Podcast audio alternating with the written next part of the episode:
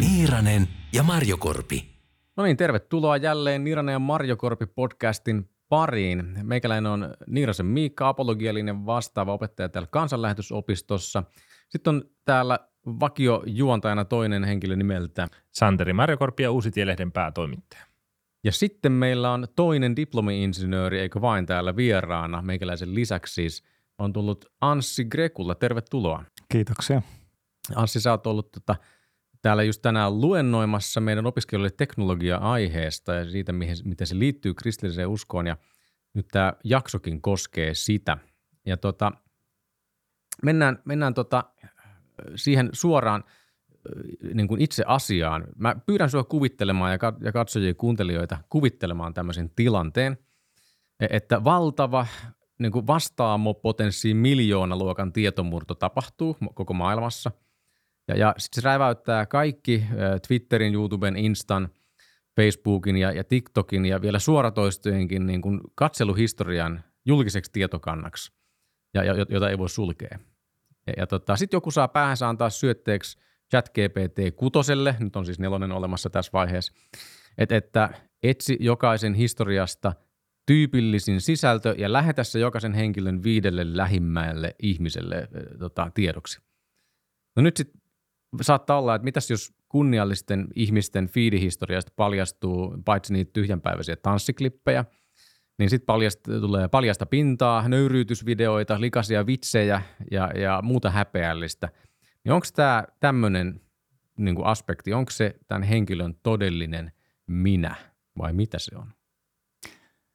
Onhan se osa siitä ja mä ajattelen, että nämä someyhtiöillä on sellainen niin mielikuva, että tämä on se, mitä me oikeasti ollaan. Eli nämä sosiaalisen median ja ihan epäsosiaalisenkin median nykyaikaiset palvelut, jotka toimii sillä tekoälyalgoritmilla, joka tuottaa meille sellaista sisältöä, joka saa meidät jatkamaan sen palvelun ö, selaamista, niin ne toimii sillä, sillä ajatuksella, että ne, ne katsoo, että mitä sä pysähdyt hetkeksikään. Ne pystyy niin tosi tarkasti, varsinkin TikTokin algoritmi on aivan huippuluokkaa siinä, että ne niin tunnistaa, että mihin, mitä sä scrollaat edes vähän hitaammin tai mistä sä tykkäät, mitä sä kommentoit, tietenkin varsinkin niitä – ja, ja tuota, se mielikuva, mikä heille näille firmoille ää, tai tälle, tälle tekoälyalgoritmille muodostuu jokaisesta käyttäjästä, on pelkkää sitä käyttäytymistä. Se ei ikinä kysy, että mitä sä itse asiassa niin kuin, silloin, kun sulla on maha täynnä ja hyvä olo ja sä mietit, että mitä mä elämässäni haluan, niin se ei kysy, että mikä se on se sellainen sisältö, mitä sä haluat kuluttaa, vaan se vaan perustuu pelkkään siihen sun – ikään kuin tämän sun tie, tietomurtoesimerkin niin, niin viiteen videoon, että okei, tommonen tyyppi se varmaan on. Mutta se se ei ole meistä tietenkään koko, koko totuus. Niin, että ikään kuin ne hetket tyypillisesti huomaan ainakin omasta käytöksestäni puhelimen kanssa, että kun on tylsää ja kun on vähän väsynyt, niin aika helpommin, niin kuin helpommin tulee se kännykkä käteen ja, ja tot, joku Instagram päälle. Niin tämä on ikään kuin se, minkä mä, se kuva, minkä mä annan sille niin kuin algoritmille, on jotenkin rajoittunut jo aika kapeaksi tässä lähtökohtatilanteessa. Eli tek- teknologia tietyllä tavalla aina redusoi meidän ihmisyyttä jonkinlaiseen Joo. käyttäytymiseen tai johonkin. Joo. Ja tuolla sellainen kirjailija, kirjailija kuin Daniel Kahneman, hänellä on tällainen kuin Thinking Fast and Slow, tosi tämmöinen bestseller-kirja, jossa se kuvaa, että ihmisellä on tavallaan kaksi, niin kuin, mielessä on tavallaan kaksi systeemiä. Se on systeemi ykkönen, tämmöinen nopea, ikään kuin se niin kuin, vähän tämmöinen selkäydinkäyttäytyminen, millä me – millä me niinku reagoidaan nopeasti ö, asioihin ja tunteilla ja, ja tällä lailla. Ja sitten meillä on tämä systeemi kakkonen, joka on tämmöinen reflektoiva, niinku pohtiva, ajatteleva, ajatteleva puoli meitä. Ajatella, että siinä on tämmöinen vertauskuva niinku elefantista ja elefantin kuskista, että se systeemi ykkönen, se elefantti, niin se painelee menemään viidakossa ja jos mä ratsastan sillä elefantin päällä, se, se kuljettaa, niin kyllä mulla jotain kontrollia siihen on. Mutta se some-algoritmi näkee vaan sen elefantin ja, ja houkuttelee sitä sinne kuralammikkoon niin juomaan – Öö, ja, ja se ei kysy siltä kuskilta, että minne se haluaa mennä. Kuralammikko on aika, aika hyvä metafora. niin kuin, pahimmillaanhan some on nimenomaan juuri sitä, mutta ehkä siellä voi olla jotain positiivisempaakin joskus. Mutta toi hyvä, hyvä, hyvä kun toit on Kaanemanin, niin, äh, sitä e-, erottelua on varmaan vähän kritisoitu, mutta mun mielestä joka tapauksessa on hyvä tämmöinen heuristiikka mm. vähintäänkin, että, mm. että tota se niin kun, ja, ja siinäkin mielessä, että someyhtiöt on aika onnistuneesti tunnistanut just sen, että mihin kannattaa mm. vedota. Että joku sanoi joskus, äh, olisiko se ollut, no en muista kuka, mutta vähän tällainen, että siis algoritmi tunnistaa sen vaikka Netflixistä, mitä me todellisuudessa katsotaan, niitä alatyylikomedioita saattaa olla siellä enemmän kuin haluttaisiin, ja sitten me saadaan niin kuin ylevinä hetkinä painaa sitä plussaa niin kuin katselulistalle, mitä ei sitten tosiasiassa tuhkaan katsottua niin paljon. Niin tämä on varmaan hyvä tämmöinen jako, ikä, yhden suoratoistopalvelun sisälläkin löytyy mm. tämmöinen. Ja mikä olisi sellainen teknologian palvelu, joka ikään kuin ruokkisi meidän sellaisia hyviä ö, tavoitteita ja ihanteita, että se, sella, sellainen, on, sellainen on vaikea saada hyväksi bisnekseksi. Mm. Näinpä, näinpä. Niin ja onhan siinä sekin puoli, että se toisaalta myös siinä tekno- teknologiassa ja sosiaalisen median palveluissa esitetään parempaa kuin olla, että vaikka ne kaikkien ihmisten feedit ja profiilit on monesti hyvin hiottuja ja hienoja, ettei siellä ole sitten myöskään sitä kuralammikkopuolta niin paljon, että mm. sekin on jännä ilmiö. Mm. Mutta jollakin tavalla se, no kuralammikko on hyvä vertaus toinen, mitä mä oon ajatellut, että se on niinku tavallaan aivojen roskaruokaa, että siitä tulee hyvä olo hetkeksi, mutta pitemmän päälle se ei, se ei ole hyväksi. Ja kyllähän niinku Paavali toi roomalaiskirje, mun mielestä niinku, no Paavali ei, ei ehtinyt ehkä onneksi so, so, someaikaa tai somea käyttämään, mutta, mutta kun se kirjoitti jo jo silloin 2000 vuotta sitten, että en edes ymmärrä mitä teen, en tee sitä mitä tahdon, vaan sitä mitä vihaan. Huomaan siis, että minua hallitsee tällainen laki, että haluan tehdä hyvää, mutta en pääse irti pahasta. Ja sisimmässäni minä iloiten hyväksyn Jumalan lain, mutta siinä mitä teen näen toteutuvan toisen lain, joka sotii sisimpäni vastaan. Että näin olen ruumissani vaikuttavan synnin lain vanki ja tämä kaikki minä kurja ihminen kukaan, mutta tästä vapauttaa. Niin kyllä me ollaan niin tässä musta tuossa vähän on sellaista systeemi yksi, systeemi kaksi tyylistä, että, se, että, tota, että jotenkin se niin kuin, ö, tavallaan tämä ei ole mikään uusi ilmiö ihmisen kokemuksessa, mutta toi, toi niin kuin mediayhtiöiden tota, algoritmit vahvistaa, vahvistaa tuota ristiriitaa. Joo, tämä on, tämä on hyvä pointti, koska nimenomaan addiktio, mikä usein liitetään niin kuin somepalveluihin, mihin varmaan kohta tullaan niin kuin tutkimustenkin myötä, niin jotenkin sehän muistuttaa hyvin paljon syntiä. Ja siis synnin yksi kuva, mitä käytetään uudesta testamentissa on orjuutus ja, ja tota, tietysti vanhasta testamentissa myös, että siis se niin kuin, ollaan aika niin lopulta yllättävän hengellisten asioiden äärellä tässä mm. kohtaa. Hei, mä haluaisin kysyä, kun sä oot teknologia-alalla töissä itse, mm-hmm. niin tota, Ootko se jotenkin kristittynä sitten jotenkin ottanut huomioon sitä sun tontilla, että et miten, mihin suuntaan sä työtässä haluaisit viedä, niin kun, kun teknologia, okei, okay, se on laaja käsite, mutta että varmaan tämmöisellä niin kuin IT-teknologialla erityisesti nykyaikana on niin kuin tietty suunta, mikä ollaan huomattu, että ei ole ihan positiivinen yksilitteisesti, vaan silloin tämmöisiä mm. addiktiivisiakin vaikutuksia muun muassa. Niin, niin ootko se, sä oot varmaan jotenkin pohtinut tätä tästä näkökulmasta? No aika paljon, paljon on tullut pohdittua ö, tuota, ja työkavereittenkin kanssa kyllä niin juteltuu. Ehkä mulle semmoinen tietynlainen lempiaihe on ollut nimenomaan tämä niin kuin, ö, some-riippuvuus ja, ja kyllä mä oon ollut niin seurannut tuota, niin nuorten mielenterveyden terveyden tuota, ongelmien lisääntymistä. Ö, just äsken Suomessa julkaistiin, siis olisiko ollut eilen toissapäivänä ö, Mannerheimin lastensuojeluliiton ja, ja Elisan tekemä kysely, jonka mukaan niin kuin kolmas osa nuorista haluaisi vähentää netin käyttöä, mutta kokee, että ei pysty. Ja myös ö, yli puolella ei, nuorista, jotka vastasivat tähän siis yli 3600 vastaa ja enimmäkseen teinejä, niin ne sanoivat, että niillä ei ollut mitään sääntöjä niin puhelimen käytölle vaikka nukkumaan mennessä. Ja, ja viidesosa kokee, että, että vanhemmat ei välitä heidän netin käytöstään, niin kyllä tämä on sellainen ö, niin huoleaihe, mitä sit on ollut kiva, että on pystynyt töissä, töissä niin näistä juttelemaan ja vaikuttaa, että me ollaan ö, to, totakin kyse, kyselyä ja, ja tuota, siihen liittyviä toimenpiteitä sitten alettu miettiä. Eikö tässä ole kansainvälistä tutkimusta myös taustalla? Tota, muistaakseni professori John Haidt on aika tota, siis tämmöinen New York yliopiston psykologian proffa, on, on näkyvästi ottanut kantaa esimerkiksi tota, ihan käytännön sovelluksena sit vaikka siten, että koulujen pitäisi niin kuin kieltää puhelimet oppitunnilla tai koulupäivän aikana tai joku versio tästä. Sä oot vissi Haitinkin matskuun tutustunut. Joo, on tutustunut ja hältä on tulossa se kirja uh, Anxious Generation, ahistunut sukupolvi, uh, jota kyllä ootan, ootan innolla ja jotain poimintoja hän on sieltä jo etukäteen kertonut. Se, sielläkin Jenkeissä paikallinen niin THL vastaava, tämä CDC on tehnyt tutkimusta, että jotakin outoa on tapahtunut niin kuin, uh, 2012 alkaen, mikä käytännössä on silloin, kun olisiko se ollut iPhone 4, eka iPhone, jossa oli etukamera, selfie-kamera, niin tavallaan – ja, ja Facebook ja, ja itse asiassa Instagram-suosio räjähti niihin aikoihin ja, ja, ja tälleen. Että tuota, se on se Haidin niin kuin, hypoteesi, että se ei ole pelkästään sitä, että on tämmöinen niin kuin, mielenterveys, ö, niin kuin tietoisuus kasvanut, ihmiset on niin kuin, suostuvaisempia puhumaan ja uskaltavat myöntää, että minua ahistaa ja masentaa ja, ja saavat apua siihen, että se ei ole pelkästään tämä niin kuin, ikään kuin positiivinen juttu, vaan siellä on taustalla ihan – että se oikeasti on lisääntynyt. Esimerkiksi siis yli joka toinen amerikkalainen teinityttö, 57 prosenttia, vastasi tähän tällaiseen CDCin kyselyyn, että kokee jatkuvasti surua ja toivottomuutta. Ja vuonna 2011 tämä oli siis 10 vuotta aikaisemmin, tämä oli niin kuin 36 prosenttia. Tämä on niin kuin noussut kymmenessä vuodessa tolleen.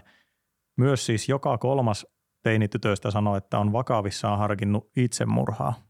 Ja tämä sitten oli silloin 10 vuotta aikaisemmin 19. Että nämä molemmat on, on niin kuin kasvanut ja, ja tämä on kyllä silleen ö, tosi, tosi huolestuttavaa. Aika järkyttävä suuria lukuja siis niin kuin lyhyessä ajassa kasvaneita. Iso muutos. On. Tota, muistan tästä tähän liittyen, tota Mark Zuckerberg oli, oli jälleen, tuota, olisiko senaatin vai kongressin tai jonkun sen tota, elimen kuultavana. Mm. Ja tota, häneltä sitten Twitterissä tota, tuli vastaan sitten hänen vastauksensa johonkin tämmöiseen kysymykseen just tästä niin kuin nuorten mielenterveydestä. Mm. Ja hän vetosi sitten, että niin kuin tieteellisiin tutkimuksiin siinä, että ei ole näyttöä tässä. Mm. Ja sitten tota, Twitter räjähti siitä, että no itse asiassa on näyttöä ja Hait oli yksi niistä, jotka sanoi, että tässä on nyt tusinoittain tutkimuksia, jotka sori nyt vaan Mark, mutta todistaa sun sanomaisiasi vääräksi. Joo tiivistää siinä oli, että okei, sä voit katsoa niitä tutkimuksia sillä, sillä tavalla. Se Hyde aika hyvin kävi niitä läpi et, ja, ja pyysi argumentoimaan, jos hän on, hän on väärässä, niin vastaan. Mutta että jos sä katsot, että yleisesti ruutu, niin kuin digitaalisen median käyttö ja kaiken, niin kuin tytöt ja pojat yhteensä ja näin, ja sitten kaikenlainen mielenterveys, niin tuota, sitten se korrelaatio alkaa olla niin pientä, että ei voi oikein sanoa, että onko siinä nyt mitään. Mutta sitten jos sä katsot tyttöjä, jos sä katsot sosiaalista mediaa, ja jos sä katsot ahistusta ja masennusta, niin sitten se on niinku samaa luokkaa se vaikutus tälle niinku väestö, väestötasolla kuin, kuin tuota, tällainen bileryyppääminen tai pilvenpotto. Joo, kyllä. Joo, sehän jossakin jutussaan sanoikin, että ei, ei, kyse ei ole korrelaatiosta, vaan nyt voidaan puhua kausaliteetista. Joo, joo. Aika rohkeita. Ja, ja, ja toki niin noista, noista, missä katsotaan sitä korrelaatiokerrointa, öö, niin siitä ei voi suoraan niin kuin, tavallaan päätellä, mutta sitten on, on myös tämmöisiä pitkittäistutkimuksia, että on niin katsottu, että et, et, okei, että täyttää, täytyy vaikka samaa kysely kerran viikossa, ahistaako tällä viikolla, ahistaako ensi viikolla ja kuinka paljon olit somessa viime viikolla, kuinka paljon tällä viikolla, tälle. Ja tätä kun vetää vuosiputkeen tai tälle, mitä pitempä se aikaväli on, niin sen selvemmin niin kuin näkyy, että tällä ajan hetkellä somen käyttö vaikuttaa negatiivisesti niin kuin tulevaisuudessa. Ja sitten vielä on, on, on niin kuin tällaisia tavallaan kaikista luotettavinta olisi, jos pystyttäisiin niin ko- koeasetelma laittamaan, mutta ei se oikein, ei se oikein toimi, että mä sulle, että sä et tiedä, että sä käytät, että semmoinen sokkotesti ei niin toimi, ö, mutta tuota, on nähty esimerkiksi, että, että sitä mukaan, kun ö, silloin kun Facebook yleistyi, tai siis kun se starttasi, sehän oli yliopistokampuksilla, niin sitten pystyttiin näkemään, että kun jollekin paikkakunnalle tuli Facebook, niin sitten sit niinku huomattiin, että siellä alkoi tulla niinku väestötason ongelmia – ja vaikka, vaikka yksittäiset henkilöt ei kaikki käytä Facebookia, niin ne kärsii siitä, kun suurin osa käyttää, koska se kasvokkainen vuorovaikutus vähenee, yksinäisyys niin kuin lisääntyy ja, ja niin edelleen. Joo. Ja tässä tota, päästään sitten vähän, vähän siihen, se tulee, tulee väistämättä mieleen se, että siis some ja, ja tota, kännykän parissa vietetty aika, sehän tarkoittaa niin kuin Jumalan luomakunnasta poispäin vetäytymistä väistämättä. Niin, ja tota, tässä ää, edellisessä jaksossa, mikä, mikä tota, nauhoitettiin Santerin kanssa, puhutaan tästä liberalismista ja Patrick Deneenistä, joka itse asiassa on ottanut Facebookin yhdeksi esimerkiksi tässä, että se heijastaa tämmöistä ideologiaa, jossa nimenomaan itsenäisyys ja, ja sen kääntöpuoli yksinäisyys tulee niin läsnä olevammaksi. Ja Lutherin mukaan tavallaan perisynnin se perusilmentymä on se, että ihminen käpertyy itseensä, niin se kuvaa aika, aika hyvä se käpertymisen kuva on se, että meillä on tuossa joku näyttö koko ajan naamaessa, mikä näe enää mitään muuta. Että mm. itse Oliko Anssilla peräti kalvo tästä Augustinukselle myös laitettu joo, joo, taisin laittaa Augustinuksen suuntaan. Se Luther oli augustinolaismunkki, eli se on varmasti Augustinukselta alun perin. Joo, joo, kyllä. Kun mä ajattelin, että tässä on semmoinen tietynlainen vuorovaikutuksen kriisi, että, että mä oon huomannut itse asiassa sellaisen, että, että niin me ei vähän, mä, mäkin on niin tätä milleniaalisukupolvea, Y-sukupolvea, että sitten on tämä Z-sukupolvi tai tämän – Jean Twenge nimisen, tuota tutkijan mukaan nime, nimetty iGen tai Z-sukupolvi, siis about 95 syntyneet ja sitä nuoremmat, jotka on niin kuin about yli, yläasteella saanut niin äly, älypuhelimet, on niin kuin kasvanut lapsuudesta asti tämän niin kuin ra, rajoittamattoman somen piirissä tavallaan. Niin me vanhemmat ollaan niin vähän huolissaan niistä nuorista, kun ne ei, ni, niillä tuntuu olevan vaikeuksia vuorovaikuttaa nor, normaalisti niin kuin kasvotusten. Kaikkia nuoria on jännittänyt, varsinkin lapsena mennä johonkin vieraalle kaupan kassalle ostamaan niin kuin, tai kioskista jotain äidille viedä maitopurkkiä tai muuta. Et sitä pitää niin treenata. Mutta nyt kun sä voit elää koko sun, pyörittää sun koko elämää sängyn pohjalta, niin et sä tuu, ei tuu niitä treeni, treenaustilanteita ja, ja, ja sitten niin se näkyy esimerkiksi sellaisessa, että ny, nykynuorten, niin kuin, mikä on toisaalta ehkä – voi olla ihan hyvä, hyväkin asia, mutta tuota, ö, seksi on vähentynyt niin, niin kuin, nuorisolla ja, ja, ja näin, mikä on tuota, No si- siinä on varmaan paljon hy- hyviä Jos vähän ei liikaa, niin ihmiskunta loppuu tietysti. se on no, joo, joo, joo. Ja Japanissahan on tätä, että on niitä nuoria miehiä, jotka vaan pelaa, eikä äh, niille ei enää kiinnosta koko, joo. koko seksuaalisuus. Joo, ei. Ja kun sä saat sitä seksuaalisuutta niin kuin sieltä kännykästä, kun sä voit tehdä tämmöisen niin kuin virtuaalityttöystävän, joka, joka aina jaksaa kuunnella, ei ikinä nalkuta – ja, tuota, ja näyttää just siltä, kun miltä sä haluat, että se, se näyttää niissä, niissä kuvissa. Ja se on oikein kiva, kivaa seuraa sitten. Mutta sitten kun mä oon jutellut jonkun verran sitten kanssa nuorempien kanssa, että miten he kokee, no nuoret monet on tajunnut sen itsekin, että tämä ei ole ihan, ihan terveellistä ja näin, mutta mut osa niinku myös sanoo, että ei heitä niinkään, he, he niinku koki, että se heidän kokema ahistus esimerkiksi tai sellaiset, niin kuin, että masentaa välillä ja muuta, niin ne ei niin kuin johdu niinkään siitä somen käytöstä, vaan siitä, että miten ö, aikuiset on huonoja, boomerit on huonoja vuorovaikuttaa, että ne öyhöttää ja, ja kiusaa ja, ja niin kuin on, on törkeitä siellä, siellä somessa ja tämä kohdistuu erityisesti ö, tyttöihin, niin, niin tota, siinä on varmaan, että meilläkin varmasti olisi oppimista nuoremmilta siitä, miten tavallaan sosiaalisessa mediassa käyttäydytään, mutta kyllä, kyllä mä niin väitän, että se olisi hyvä ensin opetella se kasvokkainen vuorovaikutus, se on ihan meidän niin kuin, tavallaan kuitenkin semmoinen perus, perustarve ja ihan niin elämässä, elämästä sel- selviytymisen edellytys. Se on ehkä meidän suomalaisilla ollut aina vähän hakusessa. Joo. No hei, tota, hypätään toisenlaiseen aiheeseen, joka toki tähän teknologiaankin liittyy, nimittäin semmoinen, mistä sä oot myös vähän niin kuin seuraillut ainakin ja, ja tota, lukenut kirjoja, eli tekoäly. Ja tota, ehkä siitä niin kuin, tämän, niin kuin usko, sen uskonnolliset vibat, tai mitkä ainakin vähän näyttää siltä. Mm. Tota, äh, sä, sä vinkkasit meille yhden podcastin, jossa, jossa tota, pohdittiin sitä, tai toimittajat ja muualtakin on, on lukenut, että useat toimittajat on huomannut, että tekoälyn kehittäjissä on ainakin semmoinen merkittävä ryhmä, en tiedä mm. onko kyse enemmistöstä vai vähemmistöstä, mutta merkittävä ryhmä, jotka on mukana tässä projektissa jotenkin niin kuin mytologisin tai jotkut sanovat jopa uskonnollisin motiivein. Mm. Ja, ja tota, tämä on tietenkin mielenkiintoista meidän niin kuin ohjelman kannalta – ja vähän ehkä yllättävää, koska niin kuin piilaaksoon harvemmin on liitetty mitään tämmöisiä uskonnollisia mielikuvia esimerkiksi, mm. missä siellä varmasti on niin kuin yksi keihäänkärki tässä. Niin mitä tämä oikein tarkoittaa? Haluatko hiukan avata sitä? No kai, se on, kai se on vähän sellaista, sitä, sitä kuuluisaa Jumalan muotoisen aukon täyttämistä sydämestä jotakin pitää keksiä tilalle. Öö, tota, siinä on ehkä kaksi juttua, mitkä mä muistan. Yksi on se, että, että, että tuntuu, että monilla näillä tekoälyn kehittäjillä on sellainen näkemys, että se on väistämätöntä, että me kehitetään jollakin tavalla semmoinen yliinhimillinen tekoäly tai jotenkin semmoinen tosi, tosi fiksu, onko se sitten GPT-6 vai 7 vai, vai jotakin muuta. Että toisaalta se on niin väistämätöntä, sitä ei voi estää, joten on parempi olla mukana kehittämässä sitä jollakin tavalla omasta mielestä hyvään, hyvään suuntaan.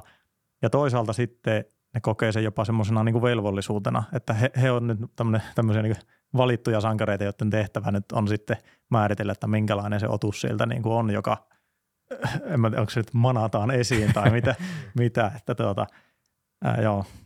Joo, tämä on, tämä on mielenkiintoinen aihepiiri ja tota, pitää katsojille antaa vinkki, että tässä on niin kuin paljon enemmän kuin mitä me pohditaan, ehditään pohtia tässä, niin vaikka Arjovakin sivustolta, Aku Visalla monet jutut ja podcastit on niin kuin tätä, mistä tota, mekin ammennetaan, mutta voin varauksetta suositella niitä vähintäänkin lähtökohdaksi tähän niin keskusteluun miettiä, mutta Toinen, mikä ajattelin tähän ottaa, tämän, viittasit tähän manaamiseen, ja, ja tota, se on ilmeisesti myöskin sana, mitä nämä on, tyypit on itse vähän niin kuin ehkä vitsilläkin käyttänyt, mm. summoning tai jotain tämmöistä, mutta meillä oli 80-90-luvulla herätyskristillisyydestä tämmöinen niin kuin ikään kuin mikrosiruosasto, vähän tämmöinen niin kuin nykyään häpeillen taaksepäin katsottu ajanjakso. En itse ole jotenkin onnistunut välttämään sen onneksi.